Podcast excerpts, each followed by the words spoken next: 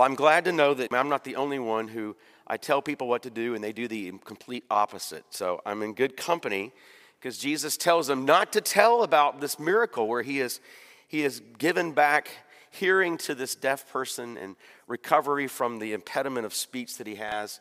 And uh, I feel as if I'm somehow vindicated. I don't know. I'm, I'm not alone in this. This morning, I want you to know you're not alone in all of the things that we're going through. There are so many things happening in the world right now, so many top stories that are tragic and all sorts of things, and we've been talking about this, but the Lord keeps bringing me back in the midst of all that we're going through, all that we're experiencing, all we're reading out in the news, all that we're seeing, keeps bringing back, me back to the interior life of the disciple, to the Christian's call to follow Christ faithfully. And so I'm once again drawn not to the gospel passage, I'll leave that to Father Bob. He's the expert on that gospel passage. But I would like to focus you back on that book of James that we just heard. Now, you may or may not know that, that James, that wrote the book of James, was actually the brother of Jesus, obviously, the half brother of Jesus. Uh, not the full brother of Jesus, because of course Jesus was, was born of the Holy Spirit and the Virgin Mary, as the Creed tells us. But John, James is the half brother of Jesus. He was the leader of the church in Jerusalem, and he was beheaded, one of the early martyrs of the faith, not as early as Stephen, but sh- shortly thereafter. James writes this book, and to be honest with you, it's one of those books of the Bible that almost didn't make it in. Um, the reason was because it seemed like it was too Jewish. It would have been, it would have been, um, it would have been actually Joshua probably in the, uh, um, uh, or not James. James would have been, what's the, what's the, uh, he, he, Jacob, thank you. It would have been Jacob in the, in the original, not James. It was renamed the book of James in honor of King James of England in the 1600s, which is kind of ironic, but you know, when, when English people think they're at the center of the world, you know, it, it's you know, sort of things like that happen. But it, for any matter, the book of James almost didn't make it into the Bible because, because um, it seemed like it was too Jewish. It, it focused on works, and as we all know, that's from the Reformation, right? That's, that's like the cardinal sin, you know. Not, we're, not, we're not saved by our works, we're saved by faith. And so there was a struggle in the, in the dispute with, and among the, the, the canonization, those that were, that were putting together the scriptures. Should this book of James be included? And ultimately it was. And I think by the end you'll see the reason that is true. James belongs in the scriptures. James is a very practical book. He is very to the point, he's prophetic, he's a preacher, he's a meddler in our affairs. And also, I want to point out, last thing about James is that James oftentimes picks up on the very same themes that his half brother Jesus picks up on. And so, if you uh, ever have problems with the book of James, look back particularly to the Sermon on the Mount, Matthew 5 through 7, and you will see parallels between what James is expounding upon and what our Lord Jesus said in his great Sermon on the Mount. Three things this morning I want to look at from the book of James. Now, I want to, I want to say, James kind of just is like a machine gun. He just kind of shoots the stuff out here, pretty rapid fire. He goes from topic to topic. But I see in the, this passage that we've got this morning, there is three things that threaten our faith, our, our, our living faith in Jesus Christ. Three things that James wants to point out. And they begin actually right prior to our verse James says in verse 16, don't be deceived. And then he says the words that we have here in James 1:17. Every good and every perfect gift is from above, coming down from the Father of lights, with whom there is no variation or shadow due to change. Of his own he brought us forth by the word of truth, that we should be the kind of first fruits of all of his creatures. The first threat to our living faith in Christ is this that we would forget that God gives us always his very best. God always gives us his best. And the, the opposite of that is the temptation is to doubt that, to look at your circumstances and the worst thing in the world is to look at somebody else and say, man, God, you must love that person much more than me because look what you've given them and look what I have to put up with to begin to think that somehow God has withheld his best for us, that he in some way is not for us but against us, and that he's actually making life harder for us. That is the worst thing that can happen to our, in our faith life, is to begin to believe that wherever we are, whatever God has put us in, is not his best for us. James is attacking the the problem right before our passage where he's saying, Don't say that God has tempted you. You see, there were some who would believe that, that somehow God had tempted them, that, that God was trying to tempt people to sin. You, Lord, you set me up for this. And then I gave in, and, but it's your fault because look what you did to me. And that's a lie. And, and so James wants to dispel that lie and say, don't give up on the fact that God always has your best in mind, that He's always giving you His very best in the midst of those things. We're going to sing Great is Thy Faithfulness, I believe, is a, one of our hymns. And I love there's a line in that Great is Thy Faithfulness. There is no shadow of turning with Thee. There is no shadow of turning with Thee. Thou changest not, Thy compassions, they fail not. Great is Thy faithfulness. The way James describes it in these verses that you've got there, starting with verse 16 and 17, is to think about God as being the Father of light. It's the only place in the New Testament where, it's, where that's used. And it's this idea it's got to be reflecting back on the cosmos, the stars and the planets. And if you go outside, outside of a city, you see just this cascade of, of, of the cosmos. The, and, and if you study the sky long enough, you realize that the, that the stars and the planets are all moving. They're all, you know, going around the world, right? And, and so they're all constantly moving around us and we see them. But in contrast, James says, but God is the constant. God, the Father of lights, the one who made that changing universe, that moving universe, is the constant. He will not fail you. He changes not. His compassions, they fail not. If we begin to think that God is not for us and that somehow He is tempting us or has given us a raw deal or is not in the midst of us, then we will begin to doubt Him and we will begin to act out of that doubt. We'll think it's us alone against the world and we'll begin to act out of that. That's the way the world works. If there is no God, Jody and I were talking today and she said something about somebody's attitude, and I said, Well, they're not a believer, and if, if you don't believe that there's a God, why not do what she was describing? But if there's a God who has loved us and cares for us and gives us his best and is working through all things, then we can't, we can't allow that thought to take us to a place where we begin to doubt that best for God. Someone has said, actually, as a, uh, a woman, I, I think her name is pronounced Simone Weil, but it's, it's the V and it's German. But anyway, so it, it famous thinker of the last century, but she said that it's that the, the amazing thing about Christianity is not that God gives us an answer to our suffering, but that He gives a, a supernatural purpose and redemption in our suffering. The Lord is able to take even the hardest circumstance and bring about your good in it. So it doesn't mean that necessarily everything's going to be lollipops and gumdrops for you, but, but that the Lord is always working, even in the things that you're suffering through, the hardest things in your life. The Lord has your good in mind, He has your best in mind. And where He's placed you, the things you can't change about your life are the very things that He has foreordained and will work through. So don't give in. Don't begin to doubt. Don't begin to act as if God is not for you, and so therefore you must take it upon yourself. Verse 18, James says, he talks about the word of truth. Of his own will, he brought us forth by the word of truth, that we should be the kind of firstfruits of his creatures. One of the problems, the reason why they were debating over include the book of James, is because they didn't understand that where the gospel is embedded throughout this book. And right here is the first point. God says, Do you want the prime example? Do you want the, the prime reason I would give you for, for knowing that God has given us his best? He's unchangeable, there's no shadow within him. Look at the gospel, the word of truth, Jesus Christ. God loved us so much that he went to the cross for our sins to redeem us from that death and to bring us into his life.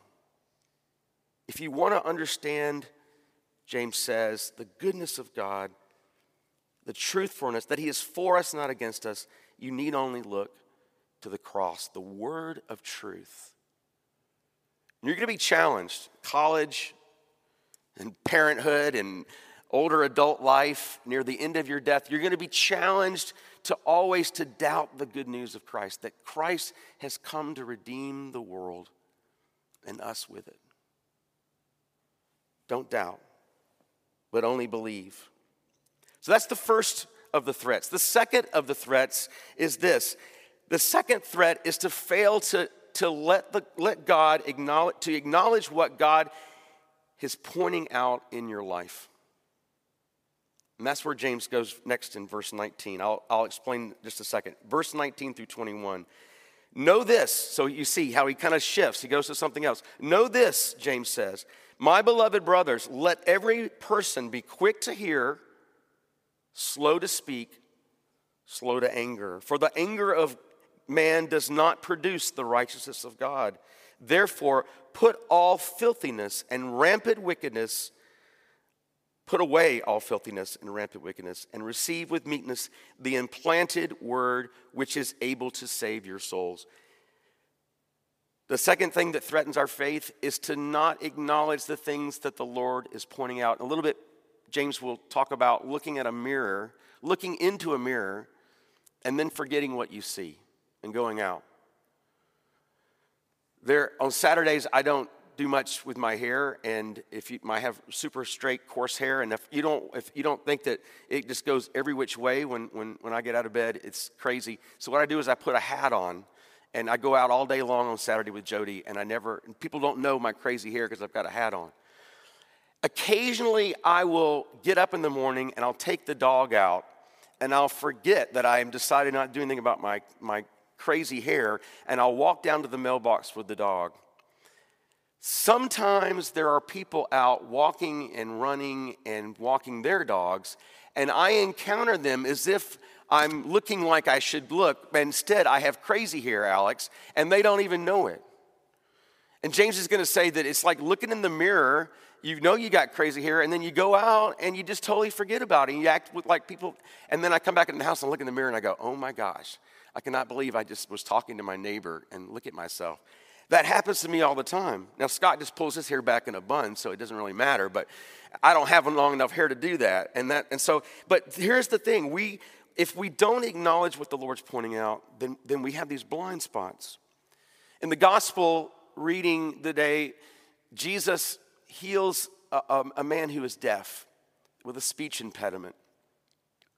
If you think about it, in other places in the scriptures, the Lord is healing blind people or people who are paralyzed or disabled who can't walk. He's bringing things. But it occurs to me that oftentimes the gos- in the Gospels, it's the people that are physically well who are spiritually sick.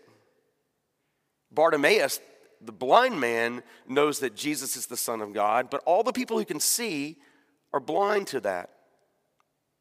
Oftentimes, those of us who have a mouth to speak don't use it. Oftentimes, those of us who have bodies that are able to go and do things don't take advantage of them. We're blind, we're deaf, we're mute. We act paralyzed spiritually, although we can see. The Lord wants to acknowledge things and He wants to show you things, not to condemn you or not to make you feel bad about yourself, but that He might bring you out of illness to wholeness. But we have to acknowledge those things. Be quick to hear. Be quick to hear what the Lord would say to you. Be slow to speak. I took a class for my doctoral program on soul care, and I, I took it because I, I love the teacher and she entertains me. And if it's a, a Zoom call, I want a teacher that's going to really keep me engaged because we're talking about a lot of hours. I have a lot of empathy for all the students that are having to do online learning because I do this week intensive class in June and January. I didn't expect it to meddle so much in my life, frankly, but it did. And one of the things that, that, that, that, we learned in this class is that we are called to be more watchful, more sober minded, more attentive to our inner person and what the Lord wants to say to us. St. Augustine famously said, Grant, Lord, that I may know myself, that I may know thee. Grant, Lord, that I might know myself, that I might know thee. You see, there's some place in spirituality and discipleship and stuff, we lost the idea that God has to help us get to know who we are in order that we might truly know Him. See, I wasn't discipled that way. I was taught you need to know the Lord. You need to know about the Lord. You need to study the Lord. And, and that is all true. We do need to know the Lord. But it is in letting the Lord reveal who I am, broken etc., that I begin to truly understand who He is. But if we're oblivious, if we don't understand who we are, if we're, if we're not willing to allow the Lord to show us who we are and where our, where our clay feet are, where our shortcomings are, where our blind spots are, it will threaten our faith. I know that seems strange. You seem like, well, I'll just be I'll be obliviously happy. No, no, you won't be because you won't understand the redemption of our lives through Christ Jesus if we don't understand how great is our sin. You see, we're not convinced that we're that bad, and we are. We are. And sadly, some of the circumstances in the world today are pulling back the blinders. They've they've removed the veneer of a stable society and they've revealed for who we are. And you need only go to social media and read the horrible things that people say to each other. And, and it comes from what James would say is this anger that's within us, that's burning within us. And that's what, that's what James is talking about when he says filthiness, rampant, and wickedness. He's really talking about malice there. He's talking about our desire to hurt other people, to do them harm because of the stance they take, or because of what they've said, or because what we think we've, they've done to us. James says, Be slow, be quick to hear, slow to speak, and slow to anger, for the, for the anger of man does not bring about the righteousness of God. Be really careful if you're going to take the stance that you have a righteous anger. Be really careful about that. I think oftentimes we're unwilling to look at the fallenness and the brokenness of our anger and how we're expressing ourselves, and it is not demonstrating the love of Christ. And you're harming the body and you're harming our witness to the world.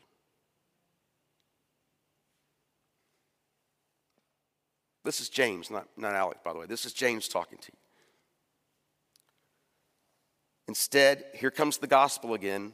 In, in, in, in, response to that, we're to, we're to, with meekness, with humility, in, in a peaceable way, in humility, we're to receive the implanted word of God. Again, the gospel. Who is the implanted word? Ultimately, it's Jesus Christ. It's not something natural. You can't nice your way into Jesus. You have to, you have to bad your way into Jesus. You have to recognize the, the dire need of your life and to quit calling your, your sin righteousness and begin to understand how Christ had to redeem you from the curse of the law. Receive the implanted word. What is the gospel? The world is a mess and we're responsible but Christ has come to fix it.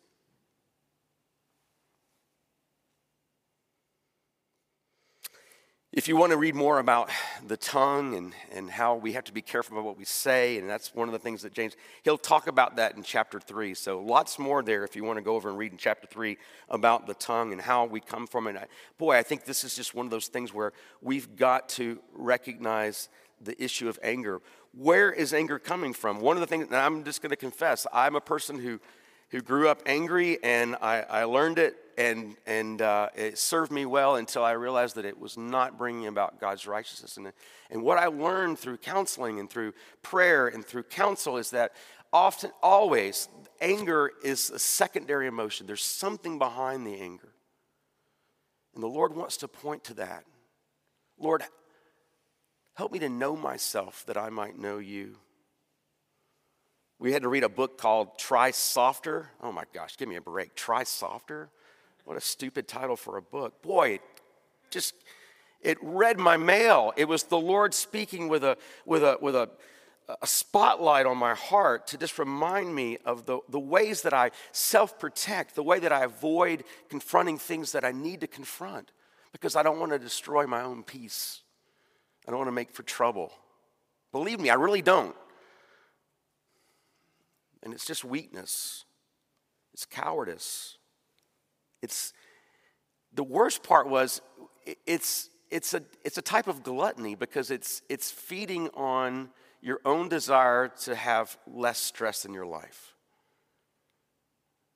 I don't know if that's making any sense to you, but boy, it spoke to me. And one of the things she talked about is that oftentimes we walk through this life white knuckling thinking that we have to we have to try harder. And what the lord wants us to do is not to white knuckle our way through life or not endure things or not overcome obstacles but rather be attentive to what the lord is saying to us.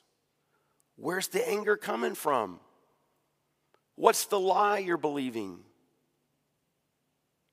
What's the worst case scenario that you worry will come true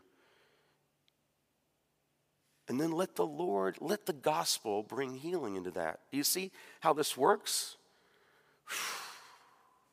Try softer.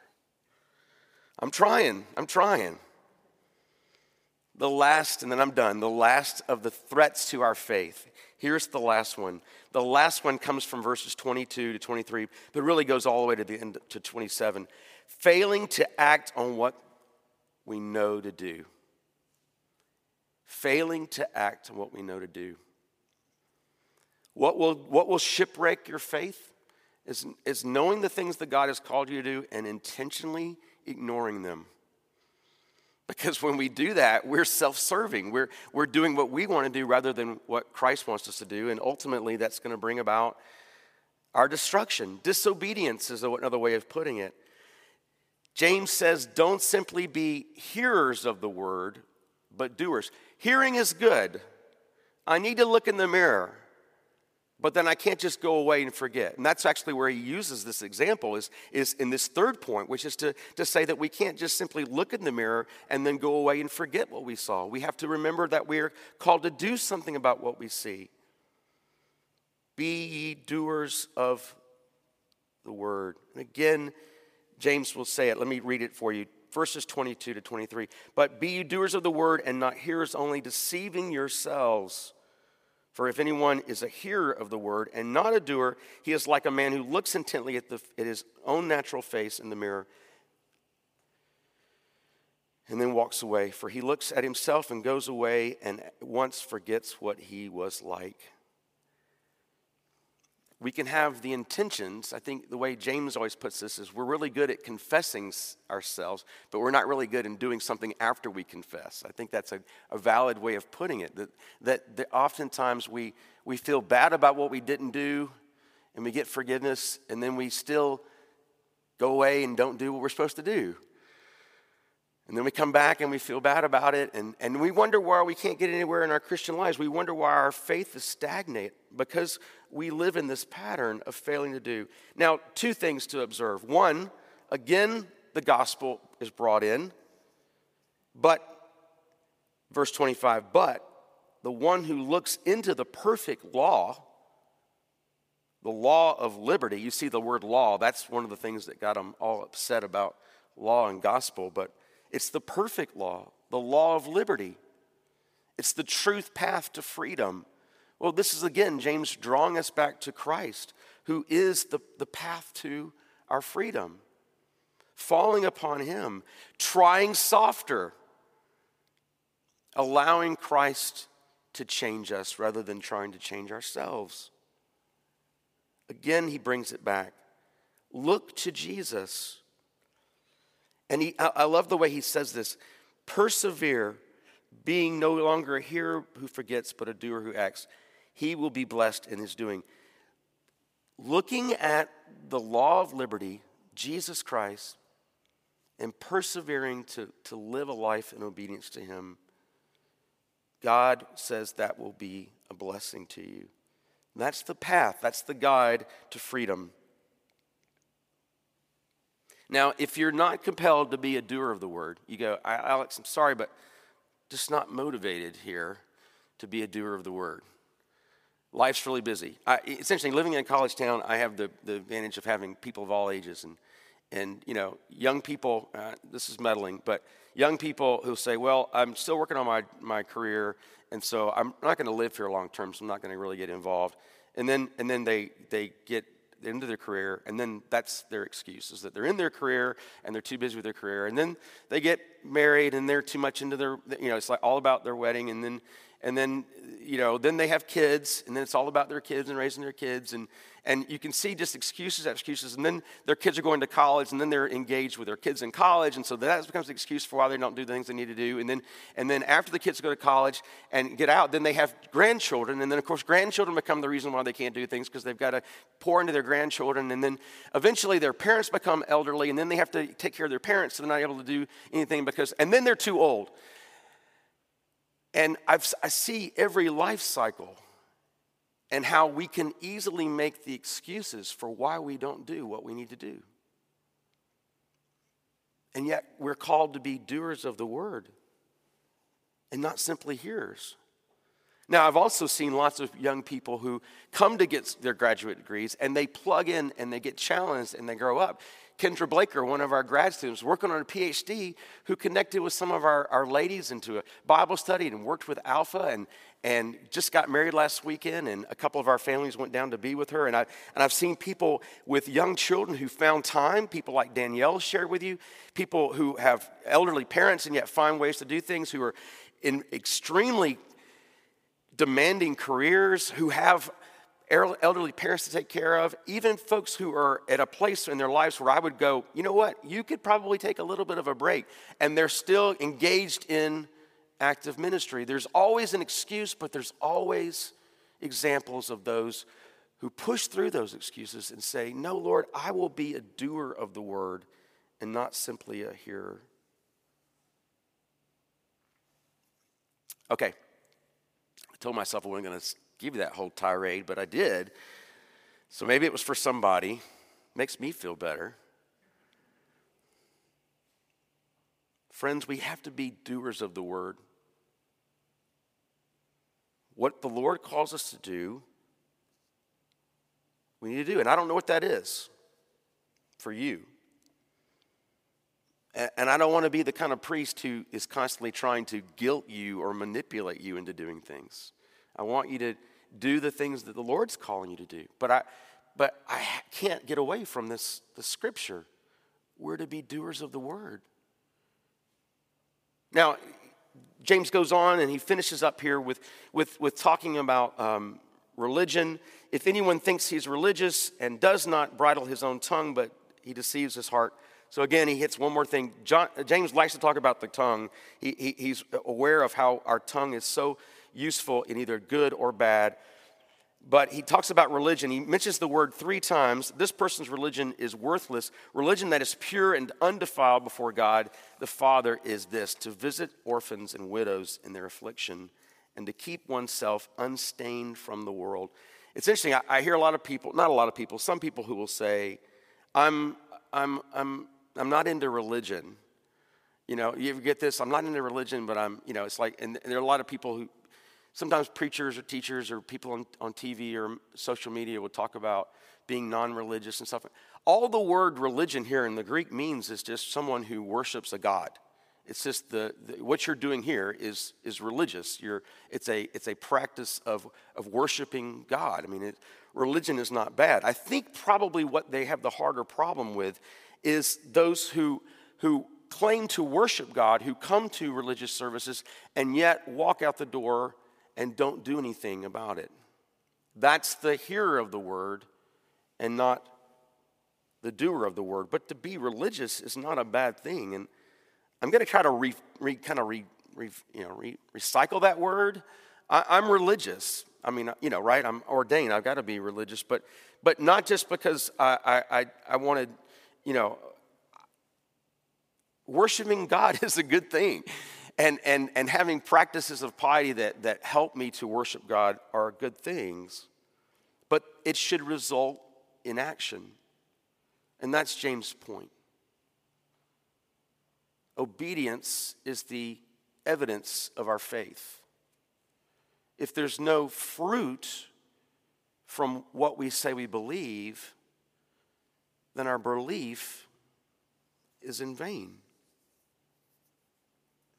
Two things, and then I'm James says we should have actual, actual love action towards those most vulnerable. In the first century, it was orphans and widows. Still need our attention, but I don't think we limit it just to those two categories. We, we, we extend that to those who are marginalized, those who are vulnerable. We are to have loving actions towards those who most need us.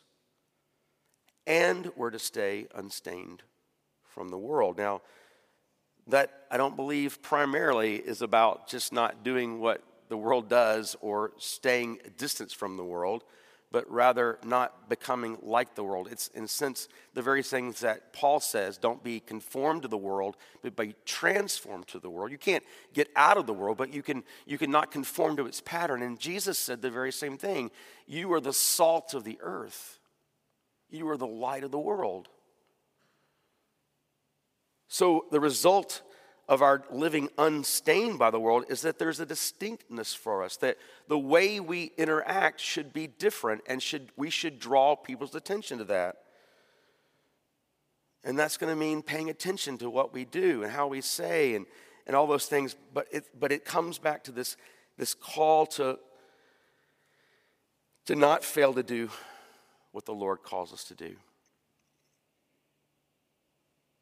Well, how do we accomplish this? How do we possibly learn these three things? To, to, to believe that God is giving us his best, to, to not fail to, to acknowledge the things that he's pointing out, and to not fail to do the things that he calls us to do. Well, the best, most practical way I've found is to live in Christian community.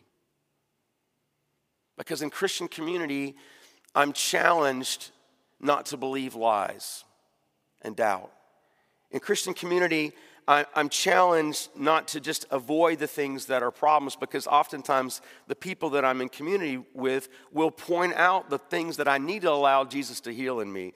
And it, is in Christian community that I am compelled to do the things that God calls me to do. I'm only in Gainesville because a member of a small group said, You know, you got that invitation from Gainesville, and you, you ought not just say no, you ought to pray about it.